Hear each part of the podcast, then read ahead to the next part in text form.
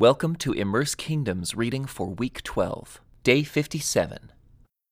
Rehoboam went to Shechem, where all Israel had gathered to make him king. When Jeroboam son of Nebat heard of this, he returned from Egypt, for he had fled to Egypt to escape from King Solomon. The leaders of Israel summoned him, and Jeroboam and the whole assembly of Israel went to speak with Rehoboam. Your father was a hard master, they said. Lighten the harsh labor demands and heavy taxes that your father imposed on us. Then we will be your loyal subjects. Rehoboam replied, Give me three days to think this over, then come back for my answer. So the people went away. Then King Rehoboam discussed the matter with the older men who had counseled his father Solomon. What is your advice? he asked. How should I answer these people? The older counselors replied, if you are willing to be a servant to these people today and give them a favorable answer, they will always be your loyal subjects. But Rehoboam rejected the advice of the older men, and instead asked the opinion of the young men who had grown up with him and were now his advisers. What is your advice? he asked them. How should I answer these people who want me to lighten the burdens imposed by my father? The young men replied, this is what you should tell those complainers who want a lighter burden.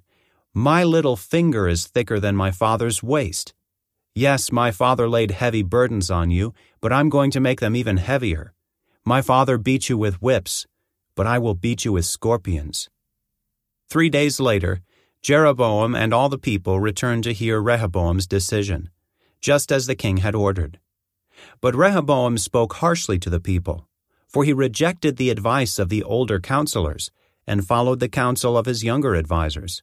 He told the people, My father laid heavy burdens on you, but I'm going to make them even heavier. My father beat you with whips, but I will beat you with scorpions. So the king paid no attention to the people. This turn of events was the will of the Lord, for it fulfilled the Lord's message to Jeroboam son of Nebat through the prophet Ahijah from Shiloh. When all Israel realized that the king had refused to listen to them, they responded, Down with the dynasty of David. We have no interest in the son of Jesse. Back to your homes, O Israel. Look out for your own house, O David. So the people of Israel returned home. But Rehoboam continued to rule over the Israelites who lived in the towns of Judah. King Rehoboam sent Adoniram, who was in charge of forced labor, to restore order, but the people of Israel stoned him to death. When this news reached King Rehoboam, he quickly jumped into his chariot and fled to Jerusalem. And to this day, the northern tribes of Israel have refused to be ruled by a descendant of David. When the people of Israel learned of Jeroboam's return from Egypt, they called an assembly and made him king over all Israel. So only the tribe of Judah remained loyal to the family of David. When Rehoboam arrived at Jerusalem, he mobilized the men of Judah and the tribe of Benjamin, 180,000 select troops, to fight against the men of Israel and to restore the kingdom to himself.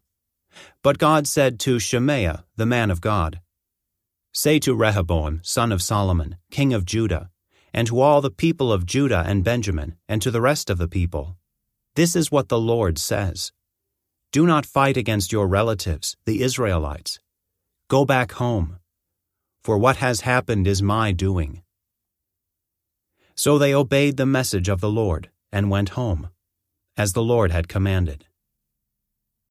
This concludes today's Immerse Reading Experience. Thank you for joining us.